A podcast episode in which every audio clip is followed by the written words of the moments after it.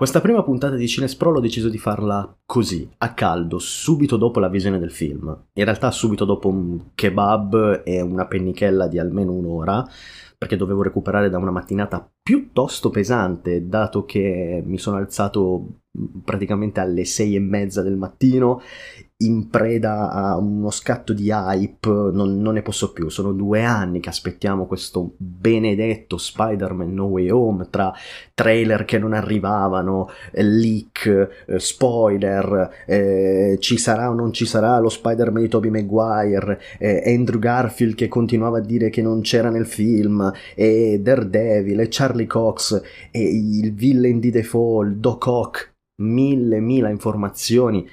che ci sono arrivate addosso in questi due anni, ma con pochissime notizie ufficiali che hanno contribuito ad aumentare a dismisura l'hype per questa terza pellicola standalone di Spider-Man all'interno dell'MCU. E allora stamattina, ormai non potendone più per l'hype, mi sono alzato e ho deciso di fare colazione in fretta e in furia e muovermi subito a piedi per andare al cinema. Infatti sono arrivato praticamente al cinema un'ora e mezza prima dello spettacolo, io sono andato a uno spettacolo delle 10 del mattino e ho avuto così il tempo di guardare la quinta puntata di Occhio di Falco sul cellulare davanti al cinema. Dopodiché, quando mancava mh, quasi un quarto d'ora dall'inizio del film, erano le 10 meno un quarto, un tizio mh, pelato, eh, completamente vestito di nero, con i tatuaggi che sembrava qualcosa che non posso dire perché altrimenti YouTube mi tira giù il video, che ha detto a me e ad altri ragazzi che erano con me lì al freddo fuori dal cinema da praticamente un'ora, ma ehi raga, ma voi siete qua per il cinema? Eh, mh, sì, abbiamo i biglietti. Eh. Ah, ma guardate che è chiuso. Come? Io sono tre mesi che lavoro qui e non ho mai visto il cinema aperto di mattina. Stai mh, scherzando? E in quel momento mi è passato il pensiero nella mente, ho detto, oh, oh mio Dio, cosa devo fare? Devo stare qui delle ore per andare allo spettacolo del pomeriggio. Ho detto, ma co- co- cosa sta succedendo? Insomma, dopo circa 10 minuti, un quarto d'ora di panico, si presenta un omino con delle robe in mano, non so nemmeno che cosa avesse in mano, ma sicuramente qualcosa che non gli serviva per fare il suo stramaledetto lavoro, che dice, oh scusate ragazzi sono in ritardo, no no ma tranquillo sei in ritardo soltanto di mezz'ora e sei da solo a dover gestire in un cinema quasi un centinaio di persone che devono vedere il film più atteso probabilmente del secolo, tranquillo, prenditela comoda, quindi alla fine il film, anziché iniziare alle 10, è iniziato alle 10 e mezza, ma poco, poco male. Cioè a dire che poi mi sono dovuto sorbire una buona ventina di minuti di pubblicità e trailer, compreso un, un intero trailer che era un'intera canzone di Ultimo, cioè il trailer del film Supereroi diretto da Paolo Genovese, che però è una canzone di... è un video musicale con una canzone di Ultimo, non lo so ragazzi, uno stra... tre minuti di Ultimo, stavo morendo. Ma poi alla fine, finalmente, inizia Spider-Man No Way Home. E io ve lo dico ragazzi, l'avevo già detto nel podcast su Occhio di Falco, io farò spoiler come la merda. Ma d'altronde come posso parlare di Spider-Man No Way Home? Come posso parlarne in maniera completa e godere insieme a voi a parlare di Spider-Man No Way, no Way Home? Senza fare spoiler. Co- com- come posso? Vi dovrei soltanto dire, un film è carino, ci sono delle cose belle, mi è piaciuto oppure non mi è piaciuto. E ciao. No, io vi devo dire che cosa c'è e che cosa succede, se no non mi diverto io e sicuramente vi rompete pure le palle voi ad ascoltare il mio sproloquio sul film. Allora, io non mi sono preparato niente, non mi sono scritto appunti, voglio fare questo podcast proprio a caldo, così, parlando con voi, raccontandovi il film, raccontandovi le mie sensazioni, perché questa volta è stata la terza volta in cui andando al cinema a vedere un grande film Marvel eh, mi sono sentito davvero coinvolto ed emozionato. Era già capitato con Infinity War ed Endgame, che sono state delle esperienze cinematografiche pazzesche per quel che mi riguarda, inaspettatamente pazzesche perché uno pensa che in questi contesti ci possano essere sempre dei disturbatori, gente che urla a caso, che si alza a caso, invece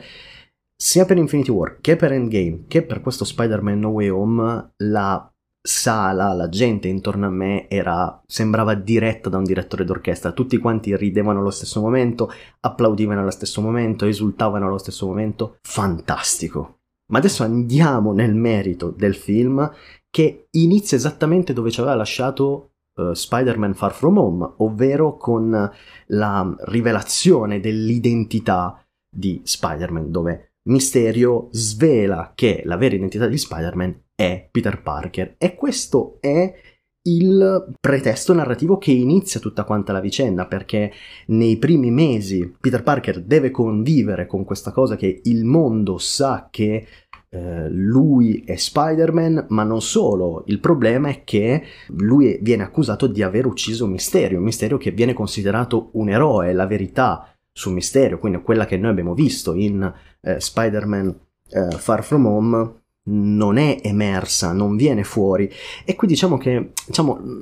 è abbastanza si risolve e non si risolve in realtà la questione misterio non viene approfondita più di tanto. Il mondo continua a credere che Misterio sia un eroe e invece Spider-Man sia quello che l'ha ucciso. Questa cosa non l'hanno risolta in No Way Home cioè è rimasta lì. E io ve lo dico subito questo film ha un bel po' di problemi da un punto di vista narrativo, nel senso che tantissime cose sono state un po' tirate via, sono state molto accelerate e secondo me lo hanno fatto perché dicevano la gente se ne sbatterà le palle del fatto che alcune cose sono accelerate, alcune cose non hanno assolutamente senso perché gli abbiamo dato esattamente quello che vuole, ossia tutto e dopo ve lo dirò perché in questo film c'è tutto, tutto quello che la gente voleva, si aspettava è pieno zeppo di fanservice che però funziona funziona. È una caratteristica di questo film ed è una caratteristica in realtà di tutta la trilogia Home, quindi da Homecoming a Far From Home e adesso questo No Way Home che chiude questa trilogia, è che è stato tutto un grande viaggio di formazione per far diventare lo Spider-Man di Tom Holland un vero Spider-Man. Mi spiego meglio, questo Spider-Man No Way Home è vero che conclude una trilogia ed è vero che ormai questo Spider-Man vi- l'abbiamo visto nei film degli Avengers, l'abbiamo visto in Civil War, l'abbiamo visto, questo è già il terzo film standalone, ma in realtà è sempre stato uno Spider-Man molto immaturo, che aveva bisogno di crescere, che ha avuto bisogno della perdita di Tony Stark, che in questo film affronta, ve lo anticipo già, primo spoiler, la perdita di zia May, che in questo film diventa una sorta di zio Ben con tanto di frase prima di morire da un grande potere derivano grandi responsabilità, citazione, fanservice clamorosa, intanto sempre grazie al traffico di Torino che mi accompagna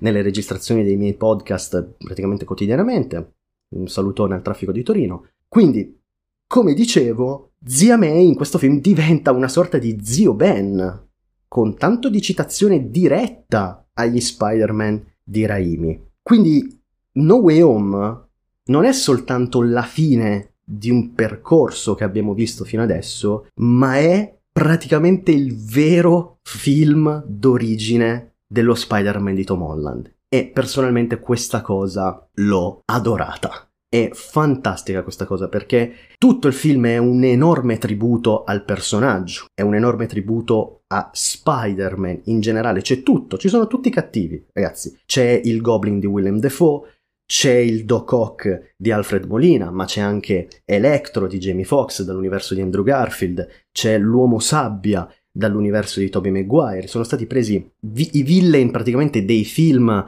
dei due Amazing Spider-Man e della trilogia di Raimi, sono stati presi quelli, nonostante si dica che, eh, oh mio Dio, stanno arrivando eh, da eh, altri universi, eh, quelli che sanno che Peter Parker e Spider-Man.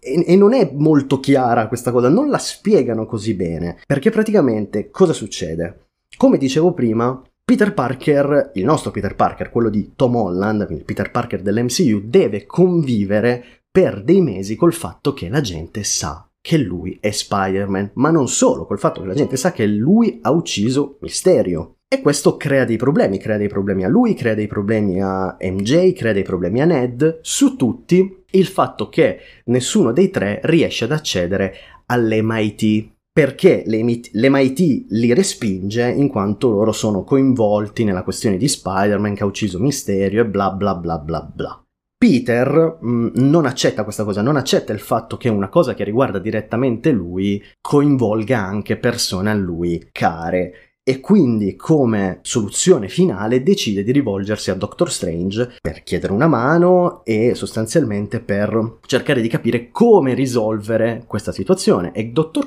Doctor Strange gli propone di eliminare dalle menti delle, del mondo intero il fatto che lui sia Spider-Man. Quindi, in sostanza, questo incantesimo che Doctor Strange propone a Peter è fargli dimenticare che Peter Parker è Spider-Man, non fargli dimenticare chi sia Peter Parker. Ok? Questa cosa è importante perché ci tornerà utile dopo. Bene. Quindi ripeto, l'incantesimo che Doctor Strange propone inizialmente a Peter è far dimenticare a tutto il mondo che Peter Parker è Spider-Man, non fare dimenticare a tutto il mondo chi sia Peter Parker. La capite la differenza? Bene, soltanto che cosa succede? Durante l'esecuzione di questo incantesimo Peter continua a parlare, mentre Doctor Strange sta, sta facendo le sue magie, Peter continua a parlare e continua a dire eh però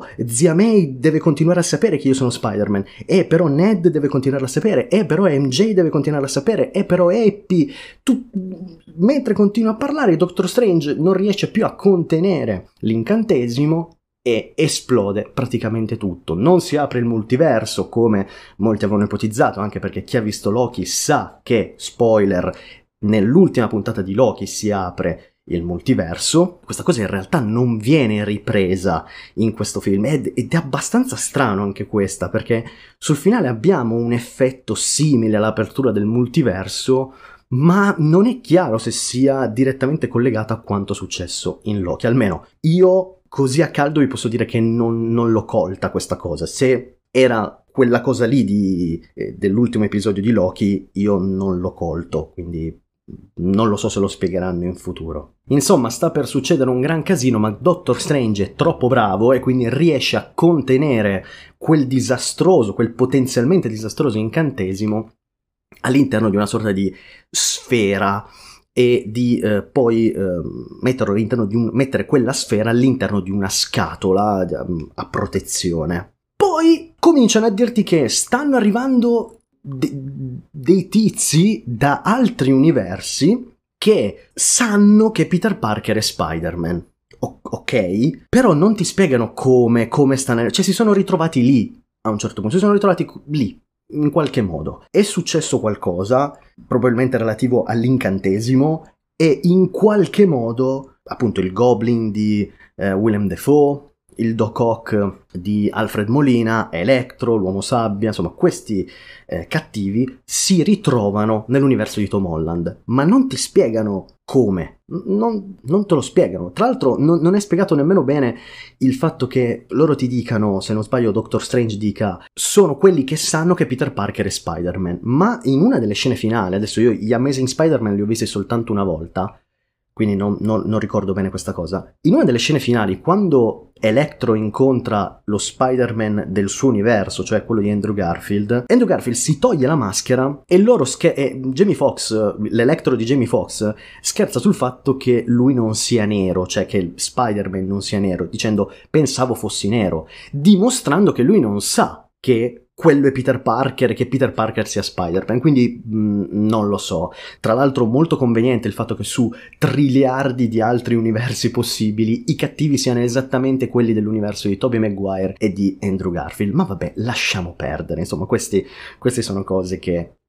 vabbè, come dicevo, il film per molte cose è un po' tirato via, narrativamente è un po' tirato via, anche il pretesto su cui si basa il tutto, sia lui che vuole fare dimenticare Tom Holland che vuole fare dimenticare a tutti il fatto che lui sia Spider-Man è un po' deboluccio. Ripeto, anche la questione di Misterio, di lui che ha ucciso Misterio, viene completamente abbandonata anche perché c'è una nuova priorità, questi cattivoni che si aggirano tutti quanti ovviamente a New York perché a New York c'è Peter Parker, Peter Parker e Spider-Man. Ora, succede Erpatatrack e Erpatatrack, come vi dicevo prima, è la morte di Zia May, che viene in seguito a che cosa? In seguito al fatto che Tom Holland, li chiamerò con i nomi degli attori perché sennò se dico ogni volta il Peter Parker di Tom Holland ci mettiamo una vita, comunque Tom Holland decide di aiutare i cattivi. In che senso? Nel senso che scoprono che quei cattivi, in realtà la maggior parte di quei cattivi, muoiono combattendo contro gli Spider-Man dei loro universi e sono stati prelevati, tra virgolette, dai loro universi proprio un istante prima di morire. Questo significa che se loro trovano il modo di rimandarli nei loro universi, questi un istante dopo sono morti e stecchiti. Allora Tom Holland, che è buono di cuore, dice: Eh no, però, come facciamo? Io non posso avere sulla coscienza tutta sta gente, che so, so per certo che moriranno, tra l'altro per mano non mia, però insomma di un altro Peter Parker. Facciamo così, proviamo ad aiutarli, proviamo a curarli, troviamo il modo di non farli più essere cattivoni, ritrasformiamoli nelle persone buone che erano prima di diventare cattivi e poi li rimandiamo nel loro universo. Doctor Strange dice tu sei pazzo perché in questo modo alteri di nuovo tutto, universi, non si può fare sta cosa. E lui dice io sono so Spider-Man, sono ragazzino, devo ancora completare il mio percorso di crescita, proprio il film te lo urla in faccia che lui deve completare il suo percorso di crescita. E allora Peter Parker di Tom Holland fa il matto e decide di fare a cazzi suoi combattendo alla fine con Doctor Strange, riuscendo a intrappolarlo nella dimensione specchio e a rubargli la scatola magica con dentro l'incantesimo che serve per mandare i villain nel loro universo. Lo so che sembra un casino, raga, ma effettivamente è un casino a livello narrativo. Non voglio andare troppo in profondità perché se no non ne usciamo e troviamo probabilmente un bel po' di incoerenze, come già vi ho fatto notare. Quindi in sostanza Tom Holland decide di portarsi a casa tutti i villain, in realtà abbastanza carina quella parte con eh,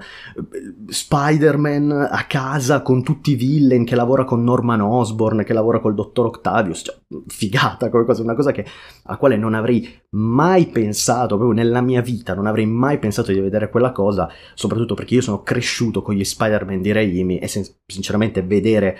Peter Parker che lavora con Norman Osborn, Norman Osborn e il dottor Octavius, no, che, che, fanno gli scienziati insieme, no, non avrei mai pensato di vederlo nella vita. Quindi Tom Holland riesce a curare, o meglio ad aggiustare il chip inibitore del dottor Octavius e riesce a farlo tornare in sé, quindi riesce a fargli controllare le quattro braccia e quindi ne aggiusta uno, ma ovviamente il Goblin di Willem Dafoe, che sembrava anche lui eh, volersi far curare, voler tornare in qualche modo in uno stato normale, stava scherzando, stava facendo il burlone, quindi la sua parte cattiva, lui è un po' come Gollum, no? lui ha la parte buona che parla con una vocina con la eh, faccina tutta triste, tutta smunta, e poi c'ha la parte malvagia che viene fuori, prende possesso, diventa cattivo e perde la testa. Quindi la parte eh, del, del Goblin prende il controllo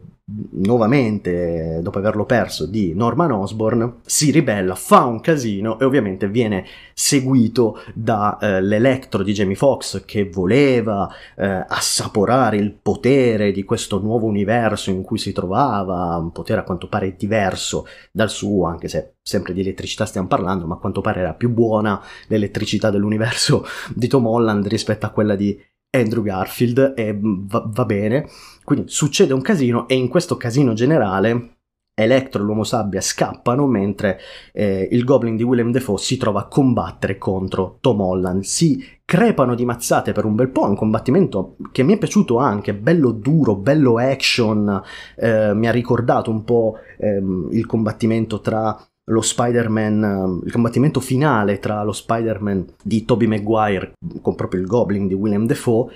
e alla fine di tutta questa sequenza ci lascia zia May subito dopo aver detto da un grande potere derivano grandi responsabilità. E questa è stata insomma la conferma definitiva qualora ce ne fosse bisogno che di lì a poco avremmo visto Sua Maestà Tobey Maguire di nuovo nei panni di Spider-Man. Ora, ora arriva il punto in cui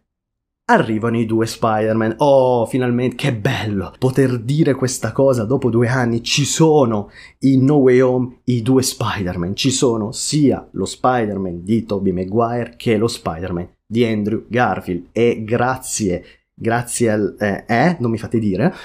perché ormai era il segreto di Pulcinella, lo sapevamo, Andrew Garfield che continuava a dire I'm not the werewolf, no, you fucking bastard, you are the werewolf. Maledetto Andrew Garfield che ha mentito per tutto questo tempo, io rispetto molto di più Tobey Maguire che è sparito, non si è fatto vedere, che anzi quando lo beccavano in giro a fare jogging o nelle interviste gli chiedevano ma tu sarai in Spider-Man No Way Home? E lui faceva l'occhiolino, lui annuiva, tranquillissimo. Quindi sì, ci sono in questo stramaledetto film. Il problema è il modo in cui vengono portati dentro il film che mi ha lasciato un po'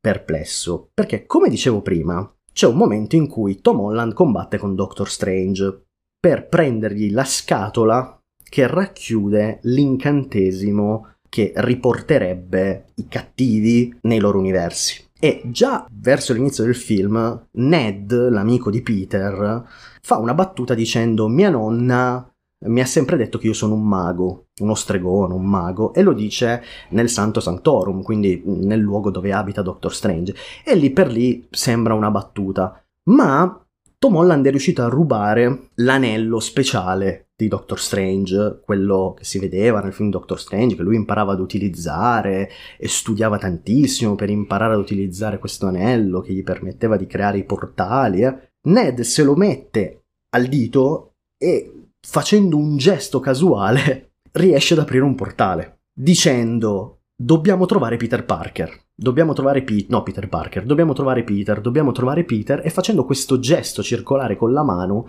riesce ad aprire il portale ma completamente a caso. E trovano effettivamente in fondo, ap- aprendo il portale, trovano in fondo a un vicolo questo Spider-Man, che però è lo Spider-Man di Andrew Garfield. E lì c'è stato il boato, l'applauso, tutti quanti che si sono alzati in piedi. Mi sono emozionato anch'io, anch'io ho applaudito, anch'io ero gasatissimo perché ho detto, oh, finalmente, eccolo lì. È vero, finalmente è realtà davanti ai miei occhi questa cosa, però ci ha fatto subito dimenticare il fatto che Ned ha utilizzato l'anello di, Do- di Doctor Strange così, senza preparazione, senza niente mi ha ricordato un po' episodio 9 di Star Wars, questa cosa, dove la forza ormai è diventata un'opinione e tutti la possono usare, però no, però non si sa. Mm-mm. Il fatto che poi mi hai fatto vedere lo Spider-Man di Andrew Garfield mi ha fatto dimenticare subito questa cosa e io ripeto, secondo me ci hanno marciato tantissimo. Hanno detto, non importa se questa soluzione è pigra, non importa se non ha senso, non importa se la gente che si fermerà a pensare la detesterà come cosa o quantomeno storcerà un po' il naso, non importa perché tanto la cosa importante è che la gente godrà del fatto che c'è lo Spider-Man di Andrew Garfield, ma soprattutto che un minuto dopo Ned ripete la stessa procedura per trovare di nuovo Peter Parker dicendo continuiamo a cercare Peter Parker finché non troviamo il nostro e trovano subito dopo quello di Tobey Maguire. Devo dire che quando è arrivato Tobey Maguire io ero, cioè, io lo, lo ripeto, sono cresciuto con, i, con gli Spider-Man di Tobey Maguire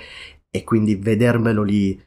cinquantenne, informissima tra l'altro, da Dio, dimagrito, fantastico, veramente super in forma per questo film, rivedermelo lì con lo stesso doppiatore, con lo stesso atteggiamento, r- ricalato perfettamente di nuovo nel personaggio, vederlo confrontare anche con lo Spider-Man di Andrew Garfield è stata una figata atomica che mi ha fatto dimenticare tutte le varie cazzatine che avevo notato fino a quel momento, quindi missione compiuta raga, che vi- siete bravi, che vi devo dire, missione stracompiuta. Ma ancora più bella è la parte dopo quando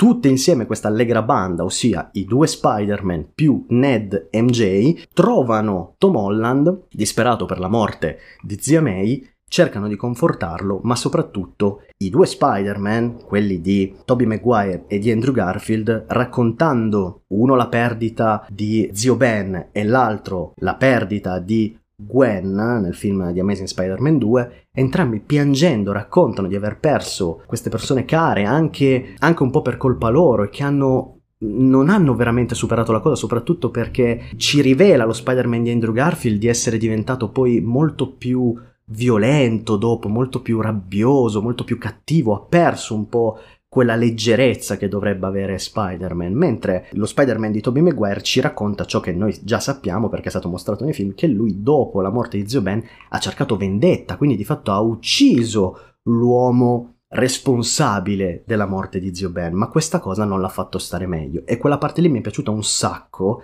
perché era esattamente quello che volevo, cioè i due Spider-Man più anziani che insegnano il mestiere al nuovo Spider-Man, che gli dicono noi abbiamo fatto degli errori, siamo passati attraverso delle cose che anche tu stai passando adesso, ma ti possiamo insegnare, ti possiamo ispirare, possiamo farti capire qual è la strada giusta e qual è la strada che non devi prendere. Noi più di tutti ti possiamo dare l'esempio. Da un grande potere derivano grandi responsabilità. E questa cosa, ripeto, era esattamente quello che io volevo dagli Spider-Man di Tobey Maguire e di Andrew Garfield. Essendo tre geni, poi tutti e tre gli Spider-Man si mettono a lavorare in laboratorio con eh, provette, occhialini e computer a delle formule, delle sorte di antidoti per curare i vari villain, perché vogliono seguire il piano originale di Tom Holland, ossia curarli per farli tornare nei loro universi, ma senza farli morire uccisi dagli Spider-Man. E questo mi fa fare una domanda, perché se tu cambi questa cosa, cioè ragionate insieme a me, se tu cambi il fatto che loro non muoiano nei loro universi, non stai di fatto cambiando l'andamento degli eventi temporali nel loro universo, quindi stai sminchiando in qualche modo la linea temporale, cioè non ce l'hanno insegnato loro che non devi cambiare niente, perché se cambi qualcosa devi ri- ricostituire le cose come erano all'inizio, cioè ci hanno fatto una testa così in Endgame. Doctor Strange stesso continua sempre a ripetere: non devi cambiare niente, anche se una persona la devi sacrificare per il continuo spazio temporale. Ma il fatto di curarli e poi riportarli indietro non cambia tipo tutto, perché non muoiono, non sono più loro, restano vivi, quindi cambia qualcosa. In quell'universo loro sarebbero morti, però non muoiono. Non lo so, va bene, comunque i tre Spider-Man cominciano a lavorare a questi antidoti ed è tutto molto bello, quella scena lì anche mi è piaciuta tantissimo, loro che si confrontano, che lavorano insieme,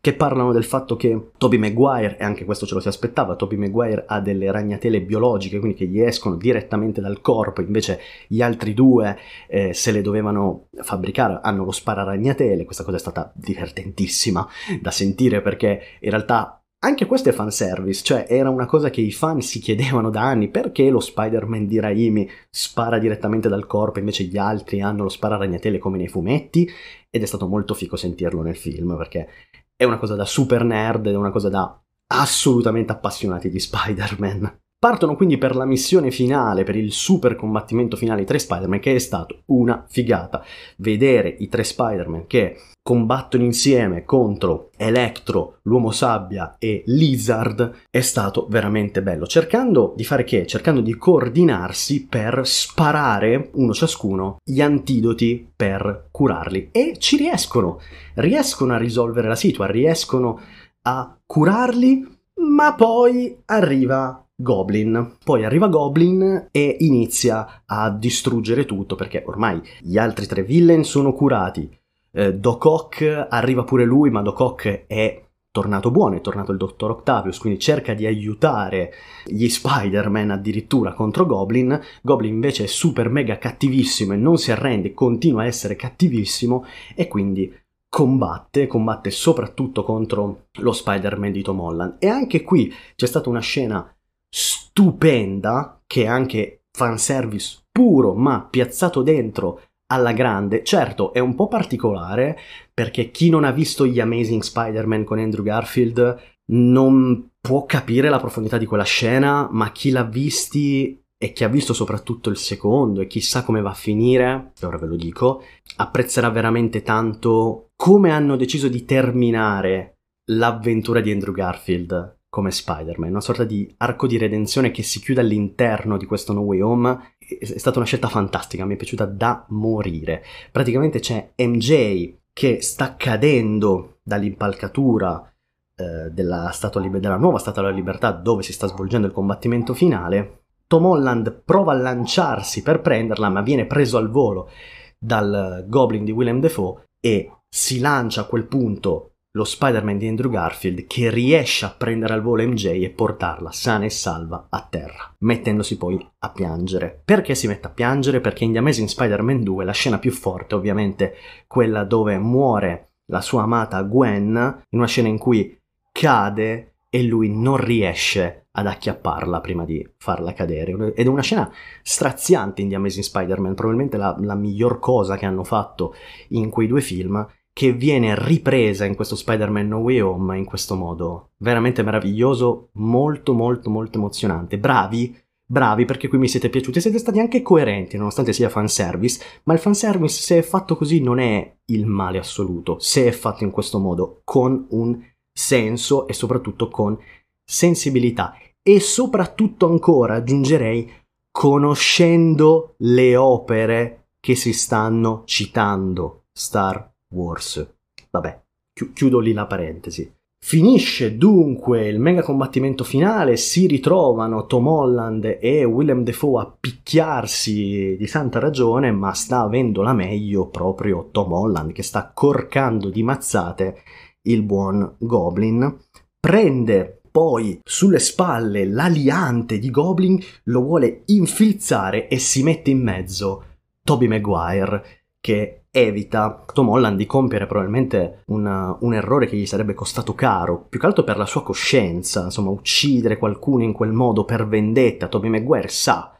il suo Spider-Man sa che non serve a niente vendicarsi in quel modo, lo sa in prima persona, quindi lo ferma ma viene trafitto da dietro dal Goblin è stronzissimo in quel film, è ancora più cattivo rispetto a Spider-Man 1, cioè è veramente incredibile, è cattivissimo. E sinceramente ho pensato che morisse lo, Spider- lo Spider-Man di Tommy Maguire e quasi ci sarebbe stata come scelta, nel senso che sarebbe stata una chiusura fantastica per il personaggio, morire in questo universo in questo modo, non permettendo a Tom Holland di compiere eh, l'atto di vendetta che invece aveva iniziato la carriera da Spider-Man di Tobey Maguire Sarebbe stato bello secondo me farlo morire in questo film, hanno scelto di non farlo perché lui poi si riprende, nonostante sembrasse palese ormai che stesse per morire, però vabbè, hanno scelto di non farlo morire, sono contento lo stesso, sono contento che non muoia, però mi sarebbe piaciuto vederlo morire, secondo me come ho detto prima della chiusura dell'arco di, diciamo, di redenzione dello Spider-Man di Andrew Garfield, mi sarebbe piaciuto quel tipo di chiusura per lo Spider-Man di Tobey Maguire, ma va bene così, se ne torna nel suo universo. Altra cosa che mi è piaciuta tantissimo poi è il finale, perché finisce bene alla fine il film, mm, una sorta di lieto fine, ma con una punta di amaro, quei finali che a me piacciono tanto, perché per risolvere tutta questa situazione, eh, nel momento in cui sembra che si stia squarciando lo spazio-tempo e Doctor Strange dice non riesco più a controllare tutto sto bordello, sì perché Doctor Strange nel frattempo è tornato dalla dimensione specchio in cui era stato intrappolato da, uh, dallo Spider-Man di Tom Holland, è tornato e sta cercando di contenere lo spazio-tempo che si sta totalmente stracciando. E ripeto, non lo so se questa cosa è presa direttamente dall'ultima puntata di Loki, non l'ho capito, o se è legato all'incantesimo di No Way Home, questa cosa sinceramente non l'ho capita perché non l'hanno spiegata, ma appunto Doctor Strange dice non riesco più a controllarlo, dobbiamo fare qualcosa. E a quel punto Tom Holland dice siccome questi qua stanno venendo nel nostro universo perché sanno che io sono Spider-Man, o meglio che Peter Parker è Spider-Man, perché non facciamo un altro incantesimo per far sì che tutti si dimentichino chi sia Peter Parker? Quindi non come il primo incantesimo che Peter Parker sia Spider-Man, ma proprio che si dimentichino chi sia Peter Parker. E questa cosa non l'ho capito. Ho detto, ma, ma perché? Cioè, probabilmente mi è sfuggito qualcosa e il senso c'è, ma non l'ho capito, ho detto ma perché il primo incantesimo era far dimenticare che lui sia Spider-Man, che avrebbe avuto senso o più senso, e invece questo secondo incantesimo è far dimenticare a tutti chi sia Peter Parker, cioè che Peter Parker esista. Ma perché? Cioè, per carità è una scelta iperdrammatica, e infatti, ripeto, aggiunge quella punta di amaro al lieto fine che a me piace moltissimo e che in realtà è molto utile, e dopo vi dirò perché, eh? Ma non ne capisco il senso. Poteva fare di nuovo l'incantesimo per cui tutti quanti si dimenticassero che lui, che lui era Spider-Man. non lo so, però a quel punto non funzionava più, cioè non lo so, non l'ho capita. A parte che secondo me poteva fare un primo incantesimo per far dimenticare a tutti l'esistenza di Peter Parker e poi successivamente andare da Doctor Strange, che comunque è sempre Doctor Strange, per dire ehi ciao, lo so che tu non mi conosci ma sei comunque Doctor Strange, so che tu hai fatto queste cose con gli Avengers, Thanos eccetera eccetera, io ero con te anche se tu non ti ricordi perché tu mi hai fatto l'incantesimo, sono sicuro che Doctor Strange capirebbe, devi fare un altro incantesimo per far ricordare a Tizio, Caio e Sempronio che io sono Spider-Man. Avrebbe risolto la situazione, ma questa cosa ovviamente non si può fare perché avrebbe senso. Facciamo finta, andiamo avanti, facciamo finta di niente.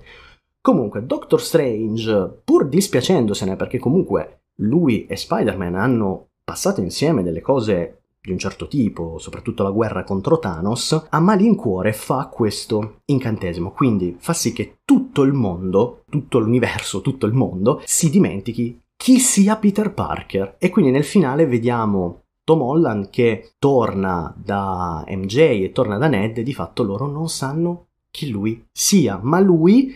eh, che era andato lì per far sì che loro ricordassero, si rende conto che in realtà loro stanno meglio così, cioè sono sicuramente più protetti dal non sapere il fatto che lui sia Peter Parker, che lui sia Spider-Man, dal non sapere niente, sono più al sicuro, senza dubbio. E quindi decide di non fare niente, decide di non uh, ricordare loro nulla e di fargli vivere la loro vita senza di lui. Finale abbastanza triste da questo punto di vista, abbastanza amaro, ma che apre a una seconda fase per Spider-Man, perché lui prende le sue cose, quel poco che gli resta, va a vivere in un appartamento da solo, appartamento molto molto simile a quello in cui andava ad abitare lo Spider-Man di Tobey Maguire, è praticamente identico e si sente anche dietro a un certo punto la voce dell'affittuario del, dell'appartamento degli Spider-Man di Raimi, quello a Fieto, sembrava lui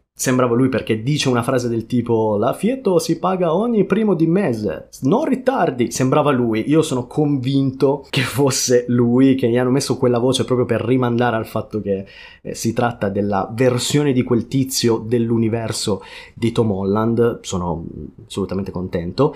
Eh, di questa cosa, la volevo, però volevo vederlo, cioè, hanno messo soltanto la voce, peccato, però sono sicuro che sia lui. Eh, si vede lui che si cuce con, o meglio, non si vede, si intuisce soltanto perché si vede la macchina da cucire con della stoffa blu e rossa, un costume molto classico in realtà, quindi senza più la tecnologia Stark, probabilmente senza più le nanotecnologie, senza più niente, lui che vola per eh, i palazzi di New York con le sue ragnatele e il film finisce così. E la sensazione finale è che sia, il messaggio finale sia questo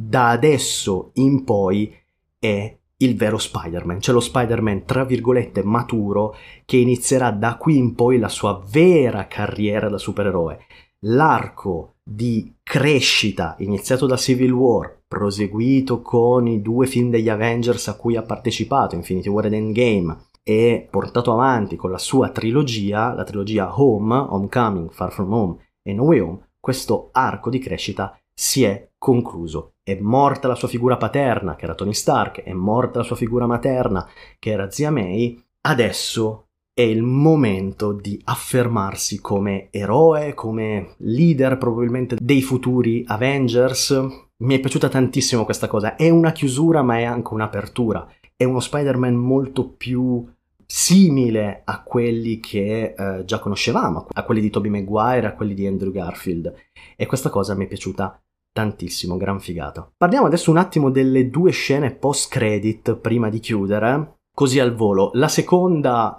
parto dalla seconda perché in realtà è stata quella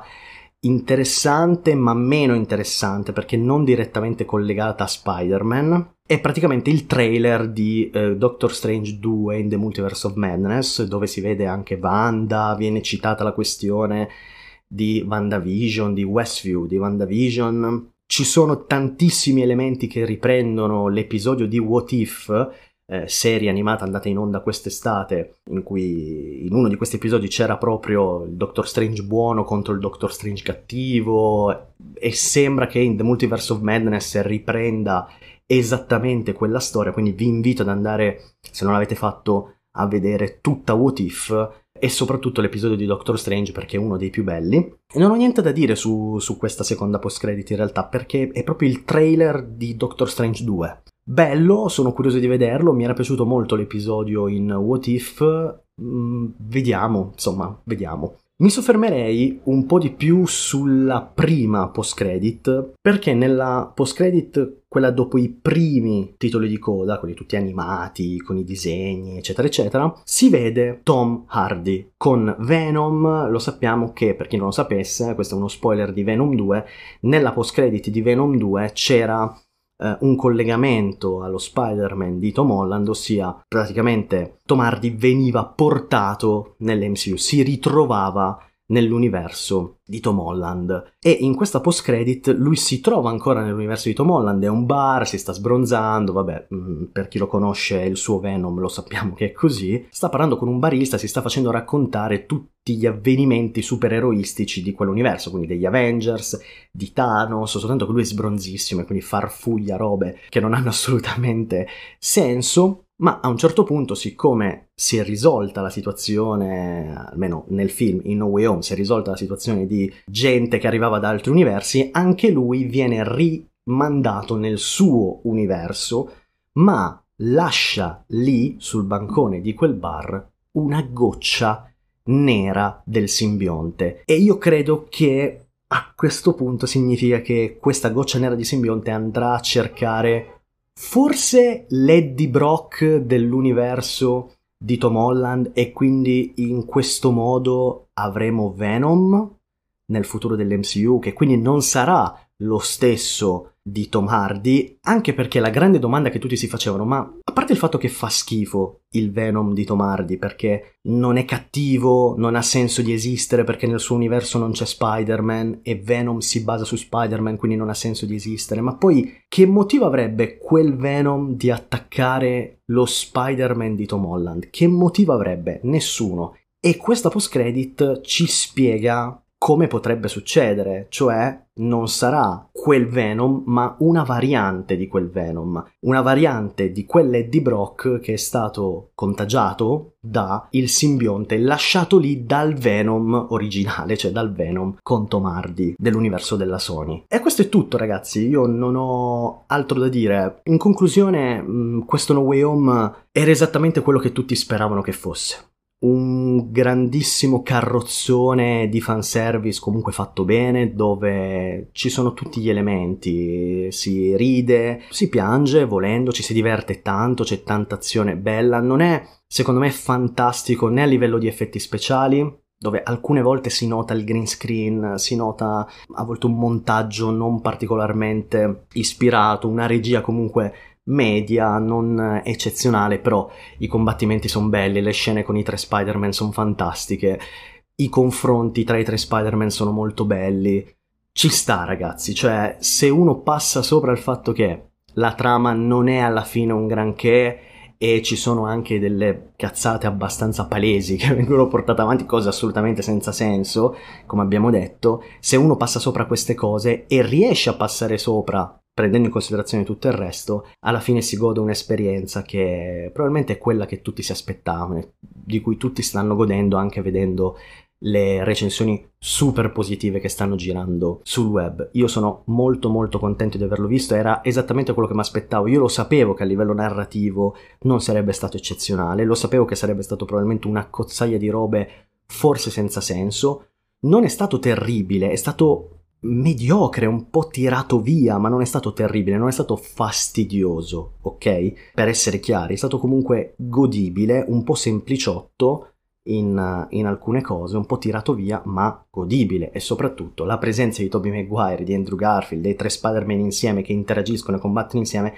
salvano tutto, ragazzi. Con quello puoi passare sopra tutto. Devo aggiungere, per concludere veramente, per chi non lo sapesse, che è stata annunciata una nuova trilogia con protagonista Tom Holland e sicuramente ci sarà anche un nuovo film corale, quindi con uh, eroi, con probabilmente nuovi Avengers, in cui ci sarà Tom Holland, il suo Spider-Man. Per la nuova trilogia non so che dire ragazzi, sicuramente sarà qualcosa di molto più maturo di quello che abbiamo visto fino adesso, perché la trilogia Home è stata eh, relativa alla crescita di questo Spider-Man e adesso ci sarà mh, mm, sicuramente una trilogia più matura, con dei toni anche più cupi, lui sarà diverso, sarà più cresciuto, sarà probabilmente più rabbioso, più incazzato, più consapevole, più adulto. Eh, figata, io non vedo l'ora di vedere il futuro di questo Spider-Man uh, di Tom Holland dell'MCU che mi piace veramente tanto, mi piace sempre di più. Io ragazzi vi ringrazio di aver seguito questo, questa prima puntata di Cinesprolo, questo ennesimo episodio di Sproloquify e questa ennesima rubrica